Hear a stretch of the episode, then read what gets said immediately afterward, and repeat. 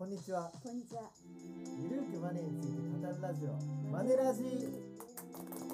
はちかいめということで、はい、はい、で本日もですね、あの前回に引き続きまして、はい、えー、暮らしのジャーナリスト、ファイナンシャルプランナー高橋洋子さんと、はい、感動の演出家の町田健さんのふたりにお越しいただいております。はい、よろしくお願いいたします。はい。ねえ、えっと今日はですね、えー、まあ今話題のライフシフト、はい、まあ本屋行けば、うん、もうビジネス部門いちいみたいな感じですごい平積みになってるんですけども、まあこれについてちょっと語っていきたいなと。で、あの簡単にですね、あのリスナーの皆さんも読んでないよっていう方もいらっしゃると思うので、はい、あのざっくりとですね、あの本の中身を紹介しますと、まあ、今ですね、あの例えば世界保健機構 ダブリューエイチオー っていうところがあるんですけども、そこの統計によれば日本は他のどの国よりも平均寿命が長くて、そして国連の推計によればにせんごじゅうねんまでには日本のひゃくさい以上の人口はひゃくまんにんを突破する見込みと。で、そしてですね、このライフシフトによると、にせんななねん生まれの子どもの ごじゅっパーセント 以上がひゃくななさい以上まで生きると予測してるんですね。で、これは攻撃的な予測じゃなくて、もう結構まあ普通に考えてそうだろうと。そうなんですよ。人生ひゃくねん時代、当たり前の時代。だからひゃくねん生きるのは当たり前だから、じゃあどうしようかっていう問いかけなんですよね。で、皆さんこうひゃくねん生きるってなった時に何を考えるかっていうと、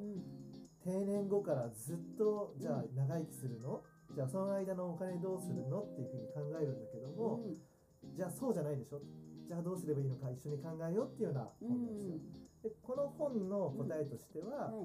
まあ、ろくじゅうごさいで引退じゃなくて、もうななじゅうご、はちじゅうまで働くんだよ。なるほど。はい。でも働くっていうとネガティブだと思うんですけども、まあ、働きすぎると疲れちゃうからそしてその長く働いた後にロボットに代替されてるんですよ、ほとんどの仕事が。あ、もうこの先ね、そう言われてますよね。だからにじゅうねんご、さんじゅうねんごでも活躍できるような仕事を選ばないといけないみたいなテーマなんですよね。すいません、ちょっと前置き長くなっちゃうんですけども、いろいろ考えなきゃいけないってことですね。そうなんですよ。はい。で、そこでですね、あの町田さんと高橋さんはですね、ご夫婦でお仕事をされているということで、じゃあ今あのどんなお仕事されているかご紹介お願いいたします。はい、はい、私は暮らしのジャーナリスト、ファイナンシャルプランナーということで、うん、暮らしに役立つ、まあ、お金に絡む本、特に家絡みの本を書いたり、うん、あとウェブの記事を書いたり、うん、講演をしたりっていうのが多いですね。うん、特に私なんかは誰も買わないような空き家を買ってリノベーションして暮らしているので、はい、そのリノベーションに関する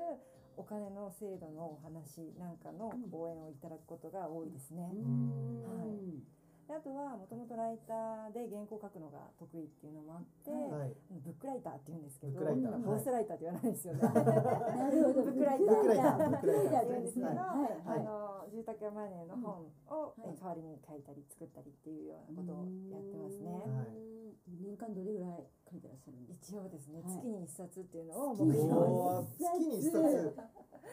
っさつで書き上げるんですか？なかなかいっさつ。えっとそうなんですよ。自分一人じゃえっともう追っつかなくなって、夫を今巻き込んでふたりで二人三脚でやってるんですけど、私は割と企画を考えるのが好きなんですけど、その後追っつかなくなって原稿を本当にも手伝ってもらうっていうような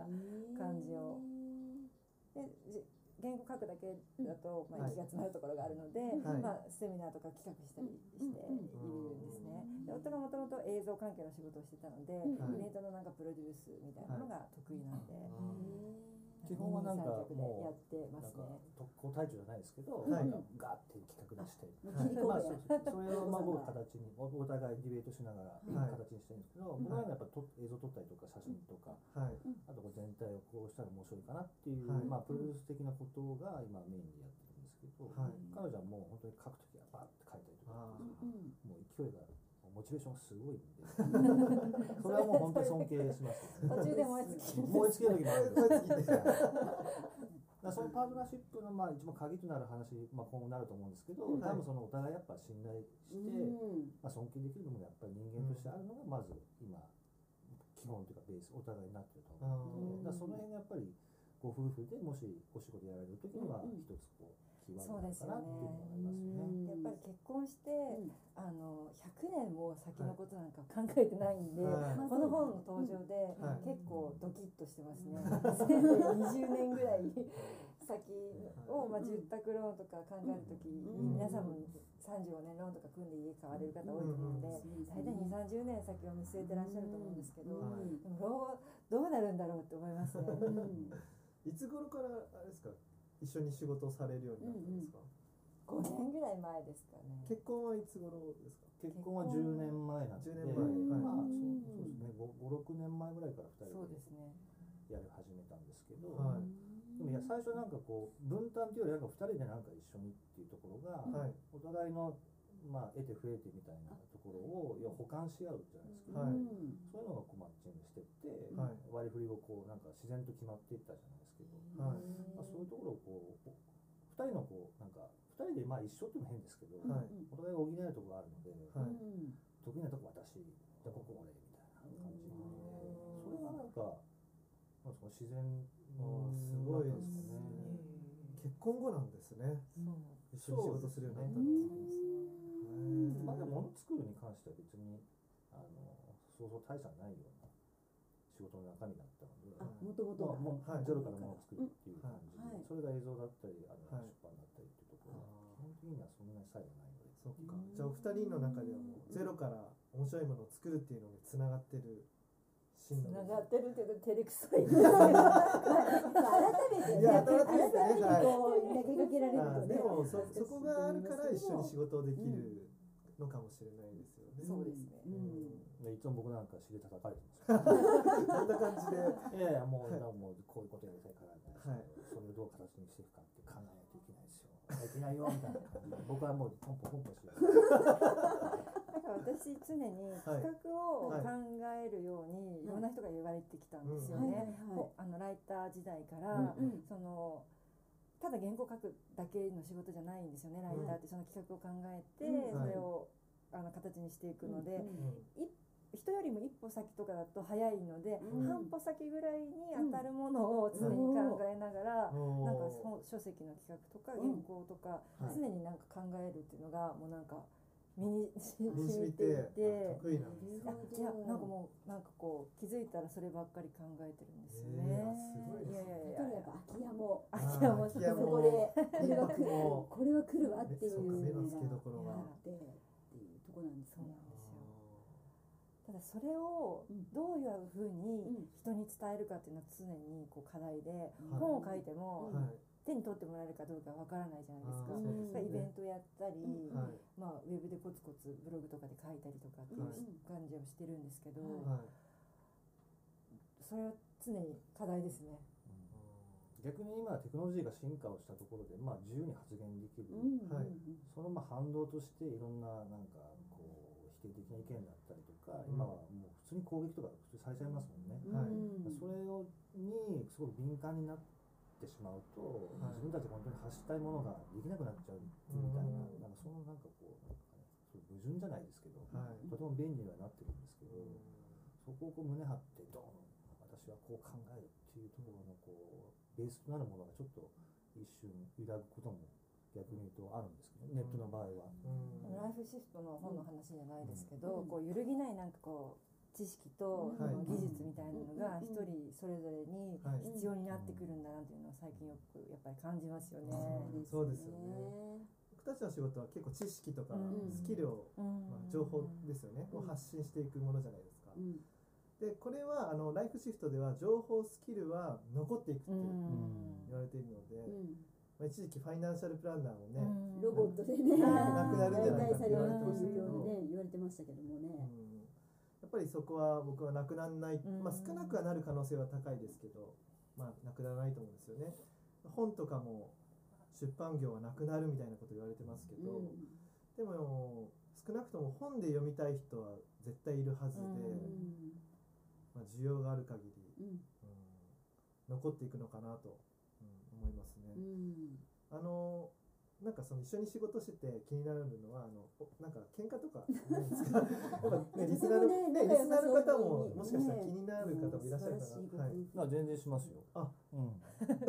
っていうかなんなんかお互い意見を言うもっていう時はもちろんそれはだってもう仕事なので、これは全然普通に普通に言ってたんですけど、ありますよ。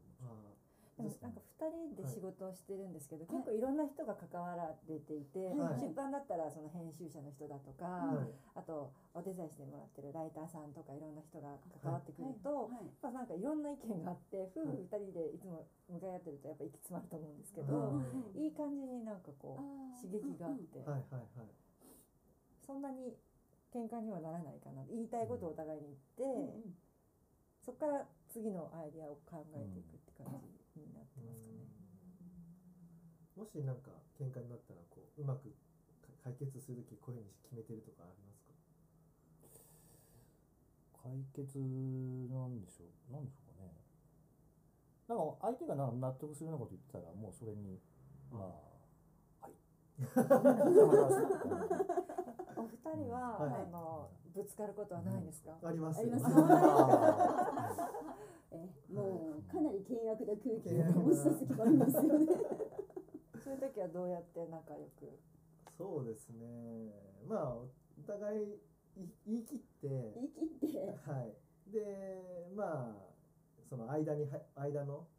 バランスを取ったところで、うんうん、まあ解決していく。もしくはそのお互いのいいいいいいところを取り合って、うん、っていう感じですかね。なんか。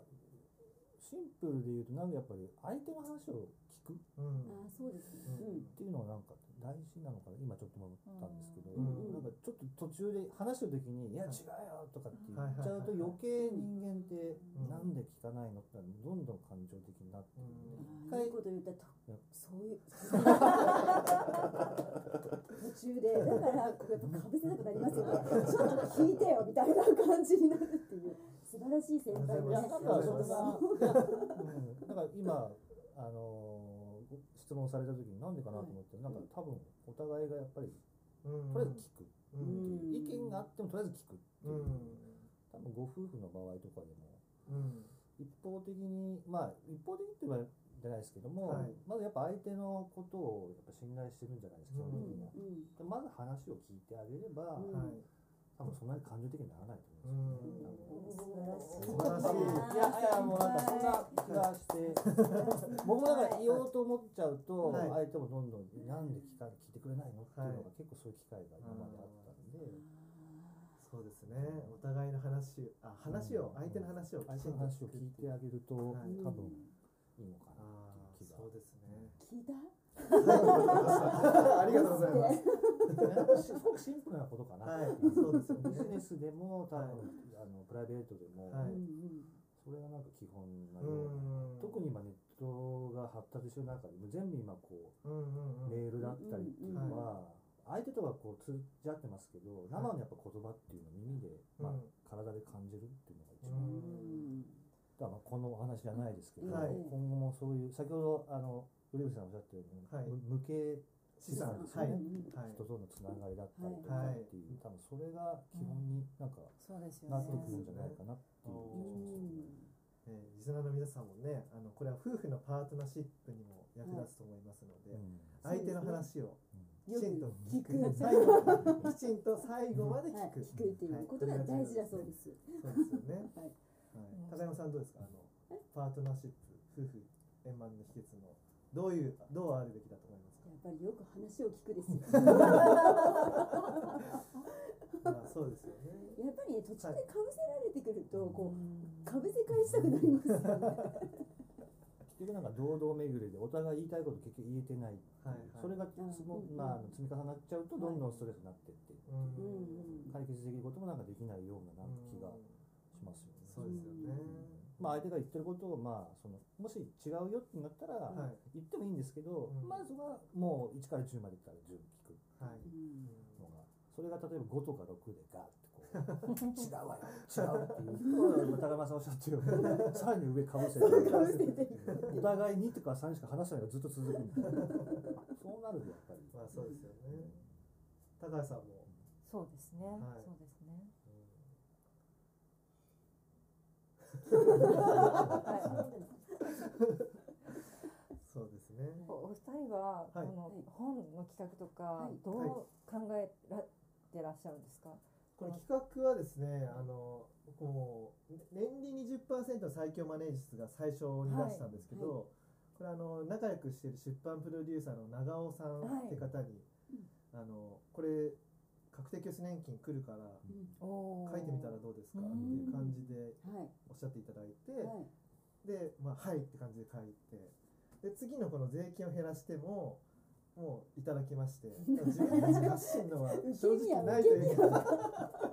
そうですね、いただいたおしもうお話を全力で答える。なるほどなるほど、はい、あでもそのシステム大事ですよね。そうですね、全力で全力で答える。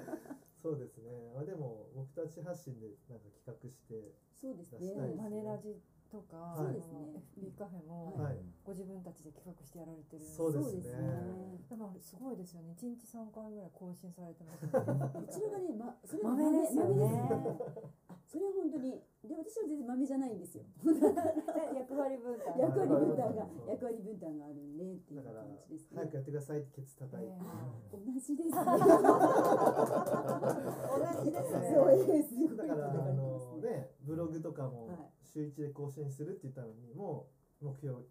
達成できなかったですよね。陽子さんすごくないですか。いや、もう私は、いやあれはもう日課になってるんで大したこと書いてないです。毎日更新されてますもんね。ちょっとサボる時もありますけどね。すごいなと思って。先生も高山さんも見習わないと。本当にすいません、もうじゃなくて。でも見ていらっしゃる方たくさんいらっしゃる。そうですよ。頑張ります。すみません。でマネラジもね、ね少ないかもしれないですけど聞いていただけてる皆さんがいらっしゃるので、ね今日もそうですよね。あとあれですね、あのまあマネラジって言ってまあお金のマネーってついてるので、せっかくなんで夫婦の家計管理とかも教えていただけたら。どうですかね、家計管理。どんな風にして。なんか夫婦の財布の管理の仕方っていろいろあるじゃないですか、ね、共通の口座にこう入れるとか、うん、あとはもう奥さんか夫がこうまとめて管理とか別です別ですけど、はい、一緒に家計管理は考えてる感じですね、うん、でもなんか今後毎、まあ、毎月の、まあ、出ていくお金だったりするのはいくらでっていうところで、うんはい、毎月月々じゃあ月はこうしていこうかっていうのは、まあ、常に結構頻繁にお話しま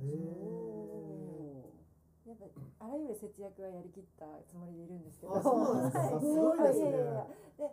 約して思ったのはやっぱりなんていうか健康と一緒で栄養も取らないとなんか肌荒れたりするじゃないですか。一緒である程度お金って必要、豊かな生活とか人として最低限の暮らしをしていくために必要だなと思って、それでやっぱり住宅費をまあ大きくコストカットしてる。つもりでいて、それよりかは、まあ、出ていくお金よりかはそのしあの入ってくるお金に今はすごく注目していて、うん、なるべくそれを大きくできるように動いているところですね。うん、あでやっぱそのライフシフトじゃないですけど、いつまでそうなんですよ、いつまで今のまま働けるかわかんないので、行ける時に行くみたいな感じで。いつ頃まで働いていきたいなみたいな、どんな働き方したいなとか、今割と好きなことを仕事にできていて、はい、ライフワークを生きているような感じはあるので、はい、このまま生きていきたいなって思いますね。まさに本田健さんみたいな感じですね。ライフワークで楽しいことをしてっていう感じですね。ちゃんとお休みもしちゃんと週休ふつかぐらい。そうですね。土日休めたる時は休めるんですけど、仕事の関係で休める時がありますね。なんか親を見ててもななじゅう過ぎても元気で働けるところを探してたりするんですね。でもあの地元のスーパーで雇ってもらったけどななじゅっさい以上は働けないとかっていうので、今今家で父親なんか暇を持て余していて、でも体力がもすごいあるので、なんか暇そうなんですね。そっか。うちのお父さんあのフルマラソンをにじかんはんで走る、あにじかんごじゅっぷんごじゅっぷん、あにじかんはんはすごいですね。よんじゅう代で走ってて、そうなんですよ。お父さんろくじゅう代でもうさんじかんはんぐらいで走るんですよ。それぐらい体力があるんですよ。すごいですね。血を引いてるので、エネルギッシュ。じゃあスタミナもあって。わからないんですけど、老後どうするんでしょうね、私。でも今のお仕事って多分まあなくなりはしないじゃないですか。なくなりはしないですよね。すごい。なんかでも一つとして例えば今だったらあのろくじゅうごとか定年になって、そっから第二の人生って言葉じゃないですか。はい、なんかその第二の人生第一じゃなくて全部今これからはひゃくねんまでつながっていくっていう考え方ですよね。マルチステージ。マルチステージ。だからずっと就職あの企業に勤めてた時が一時じゃなくて、うん、そこからもうすべて人生が始まってるって感じだと、うん、どんどんこう先々じゃあどうすればいいのかなっていうことを、はい、早い時から考えられてて、うん、まあひゃくさいまあ息深い。まあ、生きないか別として、はい、ロングスパンで人生を一つのステージで考えるっていう、うんまあ、それがすごく最近思っていることなんですけど、うんまあ、逆に言うと、まあ、ちょっと前の段階の世代の人たちだとずっと企業戦士で働いてて、うん、子供家事を頑張って、はい、いざ企業からじゃあ退職ありがとうございますお疲れ様でしたって言われて、はい、いや何するのっていうことだったのがこれからは多分そこはもう全然境目がなくて。うん仕事を辞めても、もうそれも一つの人生捉え方が多分一番重要だっていう。そうですね。で、まあこのライフシフトって国や企業ってそう変わんないから、うん、自分たちで変えていかないといけないっていう話なんですよ。うん、で、やっぱり未だにろくじゅっさいで定年ってなくならないじゃないですか。だからろくじゅっさいで起業してる方も結構多いですよね。うん、だからなんかまあ。ずっと働き続ける、まあ、今楽しいことをやられているので、うん、じゃあヨコさんは楽しいことを見つけながらずっと働き続ける感じでずっと将来現役で将来現役でもいいですよね。そうですよね、うん、特にあの民泊 Airbnb 使って民泊やってから考え方のシフトみたいなのすごいあって、うんまあ、外国人の方それも同じ職種のような方が泊まるジャーナリストとか、うん、あのフォトグラファーの人が泊まるので、うん、なんかそこで考えさせられることがすごい多いですね。